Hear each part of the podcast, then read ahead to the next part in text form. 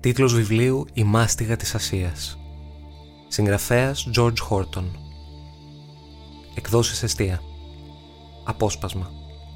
Αφήγηση Μενέλαος Κυπαρίσης. Ηθοποιός Γλωσσολόγος. Κεφάλαιο 16. Οι Τούρκοι φτάνουν. Γύρω στις 11 το πρωί της 9 Σεπτεμβρίου 1922 ακούστηκαν κραυγές τρόμου. Βγαίνοντας την πόρτα του προξενείου, είδα ένα πλήθος πρόσφυγες, κυρίως γυναίκες, να εφορμούν με τρόμο στο κτίριο, αναζητώντας άσυλο.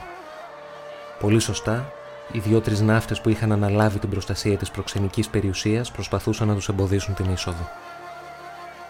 Μια ματιά από μπαλκόνι που έβλεπε στην προκυμαία έκανε προφανή την αιτία του τρόμου τους. Το τουρκικό υπηκό προχωρούσε σε φάλαγγα κατά μήκος της προκυμαίας, καθοδόν προς τους στρατώνες του διοικητηρίου στην άλλη άκρη της πόλης. Ήταν ρωμαλαίοι άντρες και βάδιζαν με άψογη τάξη. Έμοιαζαν καλοθρεμένοι και ξεκούραστοι. Πολλοί ανάμεσά τους είχαν τα μογγολικά χαρακτηριστικά που συναντά κανείς μεταξύ των μουσουλμάνων της Μικράς Ασίας. Οι τουρκόφιλοι απολογητές εκμεταλλεύτηκαν σε μεγάλο βαθμό το γεγονός ότι δεν είχαν εφοδιαστεί όλα τα κεμαλικά στρατεύματα με τις κομψές στολές των επιλέκτων τμήματων για να τονίσουν δίθεν διαφορές ανάμεσα σε τακτικούς και άτακτους στρατιώτες. Αν κάποιος που είχε ιδέα από στρατιωτικά θέματα έβλεπε αυτούς τους υπεί να διασχίζουν την προκυμαία της Μύρνης, θα ορκιζόταν ότι δεν ήταν μόνο απλοί στρατιώτες, αλλά ιδιαίτερα καλοί στρατιώτες. Προσεκτικά εκπαιδευμένοι και υπό τον απόλυτο έλεγχο αξιοθαύμαστων αξιωματικών. Και οποιοδήποτε γνωρίζει κάπως τον τουρκικό χαρακτήρα θα βεβαιώσει ότι ο Τούρκος είναι κατά πρώτο λόγο στρατιώτης. Εξαιρετικά επιδεκτικός στις διαταγές των ανωτέρων του. Ο Τούρκος φάζει μόνο όταν έχει διαταγές από το αρχηγείο του και σταματά το μακελιό σε δευτερόλεπτα όταν τον διατάξει το αρχηγείο του. Ο στρατός αυτός, των τακτικών και άτακτων, λάτρευε τον Μουσταφά Κεμάλ και ο λόγος του ήταν νόμος. Καθώς το τουρκικό υπηκό έμπαινε στη Σμύρνη το πρωί της 9 Σεπτεμβρίου, κάποιος τρελός πέταξε μια βόμβα. Ο Τούρκος αξιωματικός που ήταν επικεφαλής του υπηκού τραυματίστηκε και άρχισε να τρέχει αίμα από τις πληγές στο πρόσωπό του. Όπως αναφέρουν αυτόπτες μάρτυρες, συνέχισε την πορεία του σαν να μην είχε συμβεί το παραμικρό. Αυτό είναι κάτι που θα έκανε ένας Τούρκος, γιατί δεν υπάρχει καμιά αμφιβολία ως προς τη γενναιότητα της φυλής. Υπόθηκε πως τη βόμβα την πέταξε κάποιος Αρμένιος, αλλά δεν έχω αποδείξεις για κάτι τέτοιο. Επιπλέον, ο ισχυρισμός ότι η βόμβα αυτή επέσπευσε τη σφαγή των Αρμενίων δεν ευσταθεί και έρχεται σε σύγκρουση με την άλλη δικαιολογία των Τούρκων ότι τα στρατεύματά τους είχαν εξοργιστεί τόσο με τις αγριότητες του ελληνικού στρατού, ώστε ήταν αδύνατο για τους επικεφαλείς να συγκρατήσουν τους άντρες τους όταν έφτασαν στη Σμύρνη. Οι Αρμένοι δεν είναι Έλληνες και η λύσα των Τούρκων ξέσπασε πρώτα πάνω στα συνηθισμένα τους θύματα. Το βράδυ της 9η Σεπτεμβρίου άρχισε η λαιλασία και η σφαγή.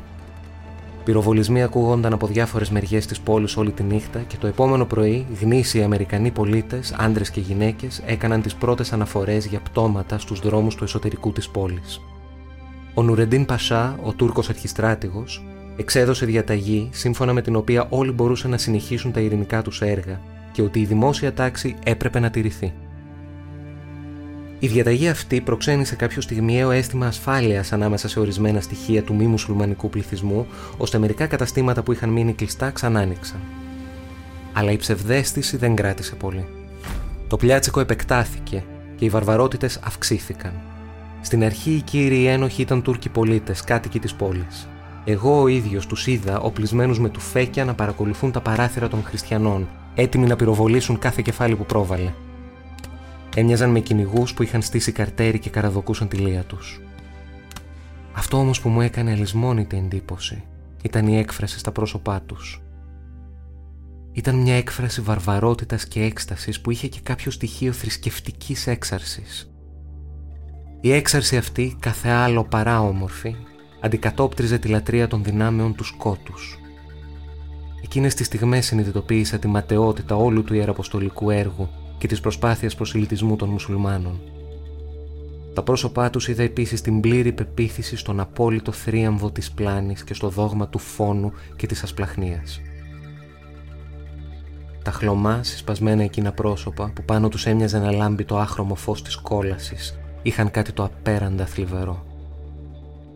Μου ήταν αδύνατο να μην νιώσω ήκτο για αυτούς τους άντρες, ακόμη και την ώρα που σκότωναν. Η σκέψη μου πήγαινε στις χαμένες ψυχές και στα βασανιστήρια των κολλασμένων. Αυτοί οι δολοφόνοι ήταν δυστυχισμένοι.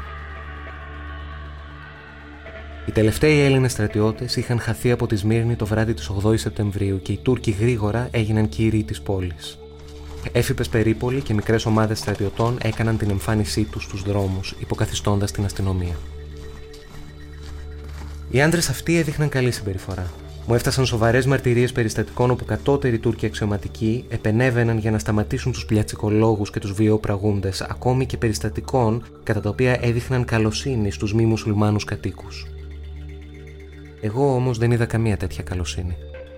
Αν την είχα δει, θα ήμουν ιδιαίτερα πρόθυμος να την αναφέρω. Εν τούτης, είμαι διατεθειμένος να δεχτώ τις μαρτυρίες άλλων προσώπων. Ο πανικός ανάμεσα στους ντόπιους χριστιανούς έπαιρνε πια ανησυχητικές διαστάσεις. Καθώς οι λαιλασίες επεκτείνονταν και οι σκοτομοί γινόντουσαν όλο και περισσότεροι, τα αμερικανικά ιδρύματα γέμιζαν με τρομαγμένους ανθρώπους. Τα ιδρύματα αυτά στη Σμύρνη ήταν το Διακολεγιακό Ινστιτούτο που ήταν σχολείο για κορίτσια, η Χέν που στεγαζόταν σε ένα μεγάλο οίκημα περιτριγυρισμένο από κήπο και γήπεδο τέννις, καθώς και η Χάν. Τη νύχτα της 10 Σεπτεμβρίου οι πυροβολισμοί συνεχίζονταν στο χριστιανικό τομέα και τρομαγμένοι άνθρωποι πολιορκούσαν τις πόρτες των ιδρυμάτων μας, ουρλιάζοντας και οικετεύοντας το όνομα του Θεού να τους αφήσουν να μπουν μέσα. Την περιφρούρηση τόσο της Χέν όσο και των δύο σχολείων θηλαίων είχαν αναλάβει οι Αμερικανοί ναύτες.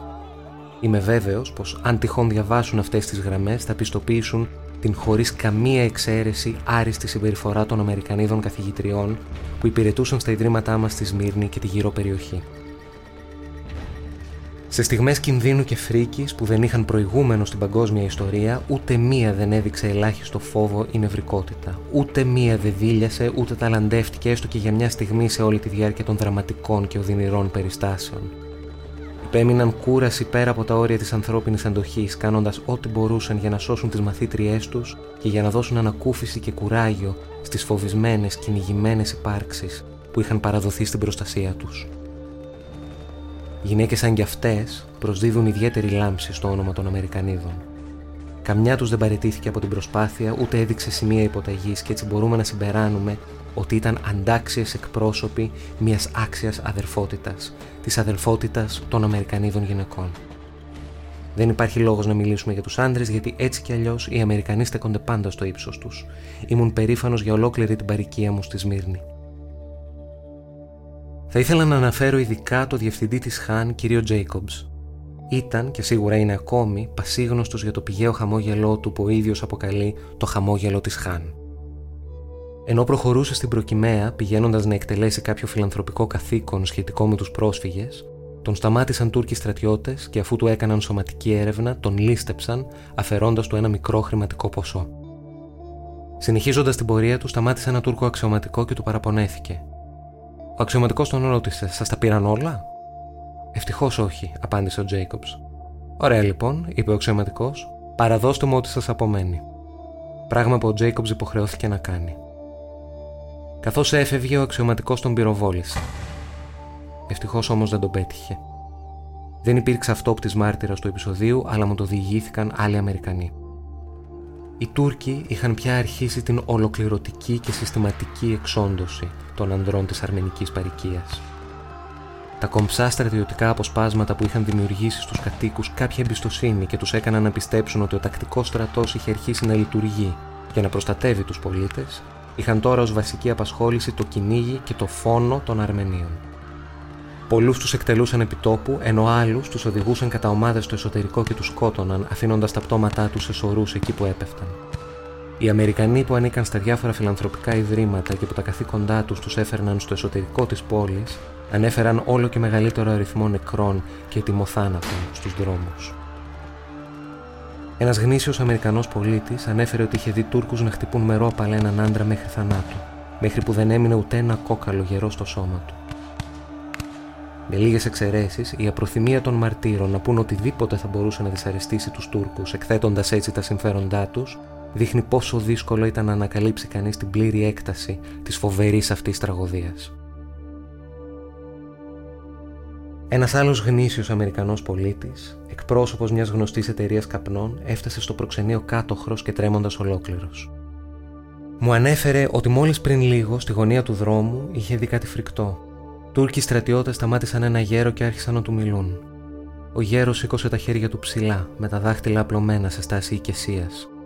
Ένας από τους στρατιώτες του έσκησε τα χέρια του με το σπαθί, του έκοψε τις παλάμες και τον κατεμάχησε.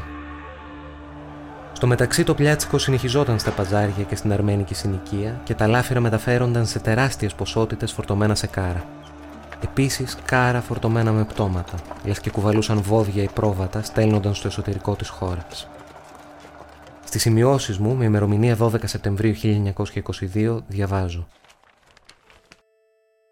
Μια ομάδα Αμερικανών είδε εννέα κάρα με πτώματα να μεταφέρονται από την περιοχή του διοικητηρίου και άλλη μια ομάδα είδε τρία τέτοια κάρα στην περιοχή του σιδηροδρομικού σταθμού της Πούντας. Ο πλοίαρχος Χέμπορν, ένας από τους αξιωματικούς του ναυτικού μας, μέτρησε 35 πτώματα στο δρόμο που οδηγούσε προς τον Παράδεισο, ένα μικρό χωριό κοντά στη Σμύρνη, όπου βρίσκεται το Αμερικανικό Κολέγιο. Στο Μπουτζά, ένα άλλο χωριό στο οποίο, όπως είπαμε, κατοικούσαν κυρίως Άγγλοι και άλλοι αλλοδαποί, υπήρχε μια πολύ γνωστή και πλούσια οικογένεια Ολλανδών με το όνομα De Jong.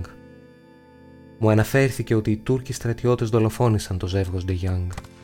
Τις ακόλουθες λεπτομέρειες σχετικά με την υπόθεση αυτή μου έδωσε ο κύριος Francis Blacker, εξέχον μέλος της Αμερικανικής Παρικίας της Μύρνης και διευθυντής της γνωστής εταιρείας Griffith Company που κάνει πολλές δουλειές στην Αμερική.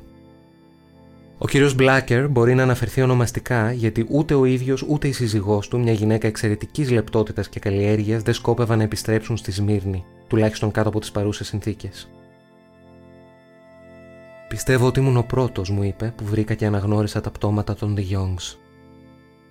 Προχωρούσα στο δρόμο, μόλις είχε περάσει το τουρκικό υπηκό και είδα δύο πτώματα πεσμένα στο έδαφος. Έσκυψα να δω ποιοι ήταν και αμέσως ξεφώνησα. Μα αυτός είναι ο κύριος De Young. Κοιτάζοντας προς το άλλο πτώμα, είδα ότι ήταν η κυρία Ντεγιάνγκ. Τα πτώματα ήταν διάτρητα από σφαίρες. Ειδοποίησα αμέσως τους συγγενείς τους ζεύγους και τους πήραμε και τους θάψαμε. Περίπου την ίδια ώρα, ο Σερ Χάρι Λαμ, ο διακεκριμένος και ικανός Βρετανός γενικός πρόξενος, ήρθε να με δει για να με παρακαλέσει να στείλω δύο αυτοκίνητα στον Μπουρνόβα να φέρουν στη Σμύρνη τον δόκτωρα Μέρφυ και τις γυναίκες της οικογένειάς του. Εκτός από το προσωπικό μου αυτοκίνητο, είχα αρκετά οχήματα στη διάθεσή μου γιατί οι Αμερικανοί της Μύρνη διέθεταν πολλά, τα περισσότερα από τα οποία τα είχαν προσφέρει στο προξενείο και στην Επιτροπή Περίθαλψης. Ο Δόκτωρ Μέρφυ ήταν ένας συνταξιούχος στρατιωτικός γιατρός που είχε υπηρετήσει στις Βρετανικές Ινδίες. Ήταν ένας ηλικιωμένος άνθρωπος με άριστη υπόλοιψη και ζούσε με τις δύο κόρες του στον Μπουρνόβα. Ο Σερ Χάρι μου διηγήθηκε ότι οι Τούρκοι είχαν μπει στο σπίτι των Μέρφυ και καθησύχασαν τον γιατρό ότι δεν είχε λόγο να φοβάται γιατί δεν επρόκειτο να πειράξουν κανένα. Τους ενδιέφερε μόνο να βιάσουν τις γυναίκες του σπιτιού. Οι κόρες του, ευτυχώς, είχαν κρυφτεί σε ένα δωμάτιο στον επάνω όροφο. Τα μάτια των Τούρκων έπεσαν όμως σε μια νεαρή και όμορφη πυρέτρια. Προσπάθησαν να την πιάσουν, αλλά εκείνη έπεσε στα γόνατα και έδεσε τα χέρια της γύρω από τα πόδια του ηλικιωμένου γιατρού, οικετεύοντάς τον να τη σώσει. Ο γεροήρωα προσπάθησε να προστατέψει το κορίτσι όσο του επέτρεπαν οι ασθενείς δυνάμεις του, αλλά οι Τούρκοι τον χτύπησαν στο κεφάλι με τους υποκόπανους και τον γκλώτσισαν, τραβώντας το κορίτσι από τα πόδια του. Ύστερα πραγματοποίησαν το βρωμερό σκοπό τους. Ο Σερ Χάρι πρόσθεσε ότι ο γιατρός ήταν σε απελπιστική κατάσταση και οι γυναίκες του σπιτιού μισοπεθαμένες από τον δρόμο. Τα αυτοκίνητα στάλθηκαν και η οικογένεια Μέρφυ μεταφέρθηκε στη Σμύρνη. Ο γιατρός όμως υπέκυψε στα τραύματά του. Ο Αρχιεπίσκοπος Χρυσόστομος ήρθε στο προξενείο μαζί με τον Αρμένιο Αρχιεπίσκοπο λίγες ώρες πριν πεθάνει. Ήταν ντυμένος στα μαύρα και το πρόσωπό του ήταν χλωμό. Αυτή ήταν και η τελευταία φορά που έβλεπα ζωντανό αυτό το σεβάσμιο και εφραδί άντρα. Υπήρξε πιστός φίλος των Αμερικανών και των Ιδρυμάτων τους και χρησιμοποιούσε όλη την επιρροή του στον κλήρο και την κυβέρνηση για την υποστήριξη των σχολείων μας, της Χεν και της Χάν μας. Αμφιβάλλω αν υπάρχει κανένα μέλος της ιεραποστολής μας του εξωτερικού ή των εκπαιδευτικών και φιλανθρωπικών μας ιδρυμάτων που να διαφωνήσει με τη διαπίστωση αυτή. Επισκεπτόταν τακτικά όλα μας τα ιδρύματα και συχνά μιλούσε στα μέλη τους. Όπως καθόταν εκεί, στο προξενικό γραφείο, η σκιά του θανάτου που πλησίαζε κάλυπτε τα χαρακτηριστικά του. Μερικοί από εκείνους που θα διαβάσουν τις γραμμές αυτές, ελάχιστοι ίσως, θα καταλάβουν τι εννοώ. Έχω δει τουλάχιστον δύο φορές στη ζωή μου αυτή τη σκιά πάνω σε ανθρώπινο πρόσωπο και ήμουν βέβαιος και τις δύο φορές πως ο άνθρωπος αυτός επρόκειτο να πεθάνει σύντομα. Ο Σεβασμιότατος Χρυσόστομος πίστευε στην Ένωση των Χριστιανικών Εκκλησιών, σε μια ενωτική προσπάθεια για την υπόθεση του Χριστού και στην καλύτερη μόρφωση των κληρικών της Ανατολής. Ούτε ο ίδιος, ούτε ο Αρμένιος Αρχιεπίσκοπος μου μίλησαν για τον κίνδυνο που τους απειλούσε προσωπικά. Με ρώτησαν μόνο αν μπορούσε να γίνει κάτι για τη σωτηρία των κατοίκων της Μύρνης. Οι διηγήσεις ως προς τον τρόπο με τον οποίο πέθανε ο Χρυσόστομος ποικίλουν. Το σίγουρο όμως είναι ότι βρήκε το τέλος του στα χέρια του τουρκικού όχλου. Ένας Τούρκος αξιωματικός και δύο στρατιώτες πήγαν στα γραφεία της Μητρόπολης και τον πήραν για να τον πάνε στον Ουρεντίν Πασά, τον Τούρκο αρχιστράτηγο, ο οποίος όπως λένε είχε συλλάβει το τρομερό σχέδιο να τον παραδώσει στο φανατικό όχλο για να τον κάνει ό,τι ήθελε. Δεν υπάρχουν αρκετές αποδείξεις γι' αυτό, αλλά παραμένει γεγονός ότι ο Αρχιεπίσκοπος σκοτώθηκε από τον όχλο. Τον έφτισαν, του ξερίζωσαν τα γένια, τον χτύπησαν, τον μαχαίρωσαν μέχρι θανάτου και ύστερα τον έσυραν στους δρόμους. Το μόνο του αμάρτημα ήταν ότι υπήρξε ένας εφραδή Έλληνας πατριώτης που πίστευε στην εξάπλωση της φυλής του και εργαζόταν για το σκοπό αυτόν. Του προσφέρθηκε καταφύγιο στο γαλλικό προξενείο και συνοδεία από Γάλλους ναύτες, αλλά αρνήθηκε λέγοντας πως το καθήκον του ήταν να παραμείνει με το πίμνιό του. Μου είπε: Είμαι βοσκός και πρέπει να μείνω με το κοπάδι μου. Πέθανε ως μάρτυρας και του πρέπουν οι μεγαλύτερες τιμές από την Εκκλησία και την κυβέρνηση της Ελλάδας. Του πρέπει ακόμα ο σεβασμός όλων εκείνων των ανδρών και γυναικών που θαυμάζουν τη γενναία αντιμετώπιση του φρικτού θανάτου.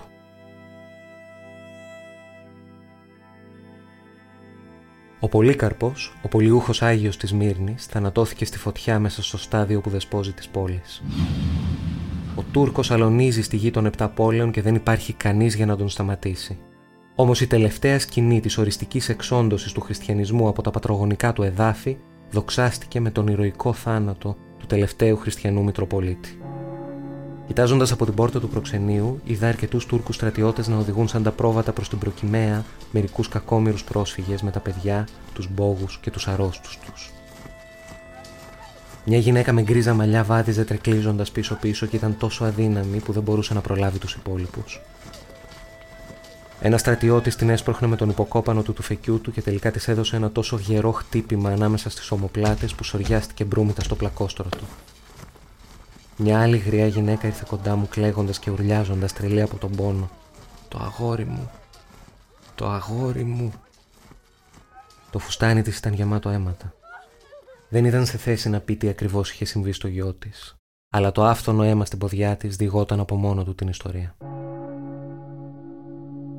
Η κυρία Cass Arthur Reed σύζυγος του διευθυντού του Αμερικανικού Κολεγίου στον Παράδεισο κοντά στη Σμύρνη, περιγράφει με τα ακόλουθα λόγια το ξεγύμνομα και τον ξυλοδαρμό του πατέρα της, του Σεβάσμιου Προέδρου του Κολεγίου Μακλόκλαν, καθώς επίσης και του Ανθυποπλιάρχου του Αμερικανικού Ναυτικού Κρόκερ.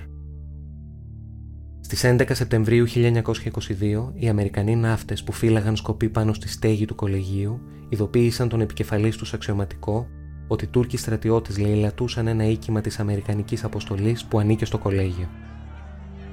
Έτσι, ο επικεφαλής τους, ανθυποπλίαρχο Κρόκερ και ο πατέρας μου πήγαν στο οίκημα με το αυτοκίνητο του κολεγίου που έφερε την Αμερικανική σημαία. Πληροφόρησαν τους Τούρκους που βρήκαν εκεί ότι επρόκειτο για ίδρυμα Αμερικανικής ιδιοκτησίας και τους ρώτησαν γιατί το λαιλατούσαν. Ο πατέρας μου τους εξήγησε ότι επρόκειτο για ένα κοινοτικό κτίριο που το έργο του εξυπηρετούσε τόσο Τούρκους όσο και Χριστιανούς. Αντί άλλης απαντήσεως, τους συνέλαβαν και τους δύο, τους γύμνωσαν, τους πήραν τα ρούχα τους, κάλτσες, παπούτσια, αντικείμενα αξίας και χρήματα και τους ξυλοκόπησαν με ένα μπαστούνι μήκους 1,5 μέτρου και πάχους 8 εκατοστών. Ο ανθυποπλίαρχο Κρόκερ αργότερα το έφερε στο κολέγιο. Πριν τον ξεγυμνώσουν, ο ίδιος με τη θέλησή του έβγαλε το περιστροφό του δείχνοντας τους Τούρκους ότι δεν είχε σκοπό να τους χτυπήσει.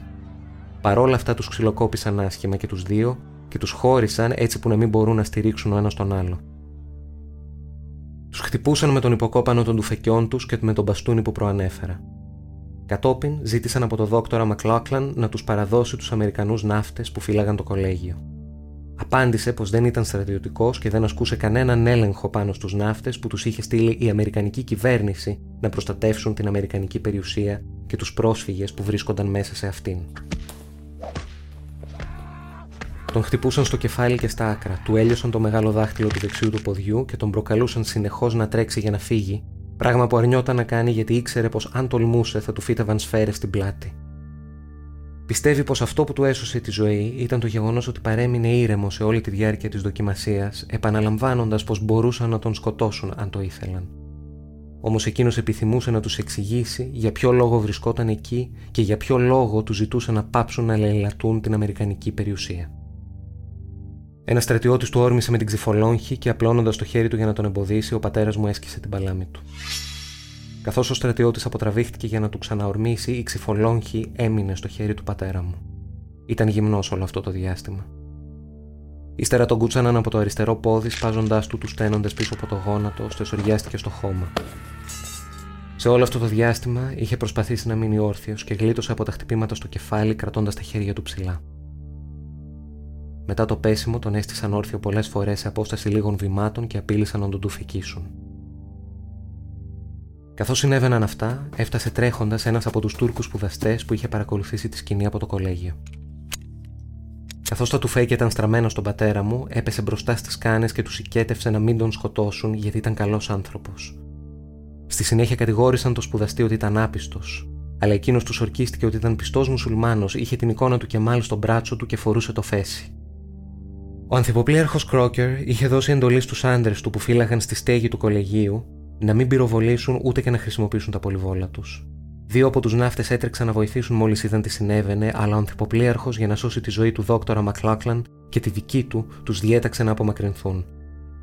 Οι Τούρκοι έστησαν τον δόκτωρα Μακλάκλαν στον τοίχο και ήταν έτοιμοι να τον τουφικήσουν, όταν εκείνη ακριβώς τη στιγμή εμφανίστηκε ένας νεαρός Τούρκος αξιωματικός με το άλογό του και τους διέταξε να σταματήσουν αμέσως. Υπάκουσαν πάρα αυτά και απομακρύνθηκαν, αποδεικνύοντας με την άμεση υπακοή τους ότι ήταν τακτικοί στρατιώτες με άριστη πειθαρχία. Οι λεπτομέρειες που ακολουθούσαν σχετικά με την επίθεση εναντίον του Προέδρου Μακλάχλαν και του Ανθυποπλιάρχου Κρόκερ μου περιήλθαν από κάποιον άλλο αυτόπτη μάρτυρα της σκηνής. Μόλις οι πεζοναύτες από το κεντρικό κτίριο είδαν τη δύσκολη θέση του αρχηγού τους και κατάλαβαν ότι αντιμετώπιζε κίνδυνο κακοποίησης, έτρεξαν να τον σώσουν. Όμως ο ανθυποπλίαρχο Κρόκερ άπλωσε τα χέρια του και τους έκανε νόημα να οπισθοχωρήσουν λέγοντας Αποσυρθείτε! Αποσυρθείτε, μην πυροβολήσετε! Αποσυρθείτε! Έτσι και έκαναν. Και μόλις είχαν αποσυρθεί σε κάποια απόσταση, τους έδωσε τη διαταγή μεταβολή και τροχάδιν. Οι πεζοναύτες υπάκουσαν και στο σημείο αυτό οι Τούρκοι στρατιώτες άρχισαν ένα τόσο ζωηρό και συνεχές του φεκίδι εναντίον τους που μου θύμισε πολυβολισμό. Ευτυχώς δεν πληγώθηκε κανείς από τους πεζοναύτες. Η ακόλουθη λαϊλασία Αμερικανικής περιουσίας, όπως μου την περιέγραψε μια Αμερικανίδα κυρία που συνδεόταν με το κολέγιο, έγινε στο χωριό Παράδεισος. Το Σεπτέμβριο 1922, κάθε Αμερικανικό οίκημα στον Παράδεισο είχε μια Αμερικανική σημαία κρεμασμένη στην πρόσωψη και άλλη μία στην πίσω πλευρά. Παραβιάστηκαν όμως όλα εκτός από δύο. Τελευταία, ενώ ο αρχηγός του τουρκικού στρατού γευμάτιζε στο σπίτι του Προέδρου του κολεγίου το οποίο είχε επιτάξει και ενώ η μπάντα του πεάνιζε στον κήπο, οι Τούρκοι λαιλατούσαν το σπίτι του διευθυντή του κολεγίου το οποίο βρισκόταν μέσα στο ίδιο γήπεδο. Στο μεταξύ, στην ίδια την πόλη της Μύρνης, το κυνηγητό και η σφαγή των Αρμενίων με τσεκουριές, με ξυλοδαρμό ή με του φεκισμό κατά ομάδες στην εξοχή είχε δημιουργήσει αφάνταστο πανικό. Βοήθεια δεν φαινόταν πουθενά στον ορίζοντα. Τα πολεμικά πλοία των μεγάλων δυνάμεων, συμπεριλαμβανομένης της Αμερικής, δεν ήταν σε θέση να επέμβουν για διάφορους λόγους. Υπήρχαν μάλιστα περιπτώσεις ανθρώπων που ενώ κατάφεραν με κάποιο τρόπο να φτάσουν στα πλοία, στάλθηκαν πίσω στην ακτή. Στο ανθρωποκυνηγητό αυτό συμμετείχαν τώρα και αποσπάσματα του τουρκικού στρατού. Οι Αρμένοι γρήγορα εξαφανίστηκαν από τους δρόμους είτε επειδή τους είχαν δολοφονήσει είτε επειδή κρύβονταν. Είχε κυκλοφορήσει διαταγή που έλεγε ότι όποιος έκρυβε Αρμένιο στο σπίτι του θα περνούσε στρατοδικείο, ένα δικαστήριο που δικαιολογημένα έτρεμαν όλοι. Αρκεί ένα περιστατικό για να δείξει τον τρόμο που έσπηρε η διαταγή στις καρδιές όλων των κατοίκων, ακόμα και των αλλοδαπών υπηκόων. Ένας εξέχον Ολλανδός υπήκος μου διηγήθηκε το ακόλουθο επεισόδιο που είδε με τα μάτια του από το κατάστρωμα της μικρής του θαλαμιγού. Εκεί προς το κορδελιό είδα ένα νεαρό ζευγάρι να προχωρεί με κόπο μέσα στη θάλασσα. Ήταν ένα αξιοπρεπές όμορφο ζευγάρι και ο άντρας κρατούσε στα χέρια του ένα μικρό παιδί. Καθώς προχωρούσαν όλο και πιο βαθιά μέχρι που το νερό τους έφτασε στους ώμους, συνειδητοποίησα ξαφνικά ότι ήθελαν να πνιγούν. Έτσι πήγα γρήγορα κοντά τους με μια βάρκα και κατάφερα να τους βγάλω στην ακτή με την υπόσχεση πως θα έκανα ό,τι μπορούσα για να τους βοηθήσω. Μου εξήγησαν ότι ήταν Αρμένοι και είχαν αποφασίσει να πνιγούν όλοι μαζί επειδή ήξεραν ότι ο άντρας θα δολοφονηθεί στα σίγουρα, ενώ η νεαρή και όμορφη γυναίκα είτε θα βιαστεί είτε θα κλειστεί σε χαρέμι αφήνοντας το παιδί να πεθάνει ολομόναχο. Τους πήγα σε πολλά μέρη και προσπάθησα να τους βρω θέση, αλλά χωρίς επιτυχία.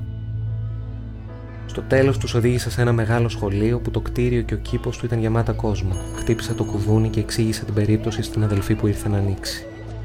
Όταν άκουσε ότι ήταν αρμένη, έκλεισε την πόρτα. Έφυγα, αφήνοντάς τους καθιστούς στα σκαλιά του σχολείου. Εκεί θα τους αφήσουμε κι εμείς, με τη μάλλον απίθανη ελπίδα ότι σώθηκαν από κάποιο θαύμα. Δεν παρέθεσα τη διήγηση του επεισοδίου αυτού για να στιγματίσω τη συμπεριφορά του προσωπικού του ξένου αυτού σχολείου. Πίστευαν πως αν δεχόντουσαν ένα ζευγάρι Αρμενίων θα έβαζαν σε κίνδυνο την ασφάλεια των εκατοντάδων ανθρώπων που προστάτευαν, οι περισσότεροι από τους οποίους, αν όχι όλοι, ήταν του ιδίου δόγματος με το ίδρυμα και συνεπώς είχαν ιδιαίτερη ευθύνη για αυτούς. Καθώς όλοι οι Αρμένοι είχαν εξαφανιστεί από τους δρόμους, συμπεράναμε ότι όσοι άντρες είχαν διασωθεί είχαν βρει καταφύγιο στη συνοικία τους, μια καλοχτισμένη, εξευρωπαϊσμένη πλευρά της πόλης που είχε σαφώς προσδιορισμένα όρια. Πριν διηγηθώ τι συνέβη και κατόπιν, θα πρέπει να εξηγήσω ότι τους στρατιώτες που συλλάμβαναν τους Αρμένιους από τους δρόμους τους βοηθούσαν ντόπιοι κατάσκοποι, οι οποίοι τους υποδείκνυαν τα θύματα. Δεν μπόρεσα να διακρίνω την εθνικότητα των κατασκόπων, αυτών των βρωμερών και γλιωδών ερπετών. Μερικοί μου είπαν ότι ήταν Εβραίοι, αλλά δεν έχω αποδείξεις για να τεκμηριώσω κάτι τέτοιο. Οπωσδήποτε Πολλοί από τους πληροφοριοδότες ήταν Τούρκοι και είναι πιθανό να ανήκαν όλοι στην ίδια φυλή γιατί θα ήταν φυσικό να θέλουν να βοηθήσουν το στρατό τους. Όταν το κυνηγητό των Αρμενίων στους δρόμους της Μύρνης δεν απέδιδε πια, η πρόσβαση στην περιοχή τους αποκλείστηκε για όλους εκτός από τους Τούρκους από στρατιώτες που φρουρούσαν τις εισόδους των δρόμων. Τότε άρχισε η μεθοδική λαιλασία και σφαγή. Προσωπικά δεν προσπάθησα να μπω στην αρμενική συνοικία, αλλά πληροφορήθηκα από πολλές πηγές με τις οποίες ήμουν σε επαφή ότι δεν επιτρεπόταν η είσοδος. Αμερικανοί που έβλεπαν από τα παράθυρά τους στη συνοικία μου δήλωσαν ότι, από όσο μπορούσαν να διακρίνουν, κανένα σπίτι δεν γλίτωσε τη βίωση. Όλα παραβιάστηκαν και λαιλατήθηκαν, ενώ τα μεγάλα έπιπλα που δεν μπορούσαν να κουβαλήσουν τα έσπαγαν και τα πετούσαν στους δρόμους. Το τι συνέβη στους ενίκους μπορεί κάλλιστα να το φανταστεί κανείς. Όπως είναι εύκολο να φανταστεί αυτές τις οικογένειες, ζαρωμένες από το φόβο μέσα στα σπίτια τους, με τις συζύγους, τις κόρες και τα μωρά τους, να περιμένουν τον ήχο του υποκόπανου που θα έσπαγε και τη δική τους πόρτα.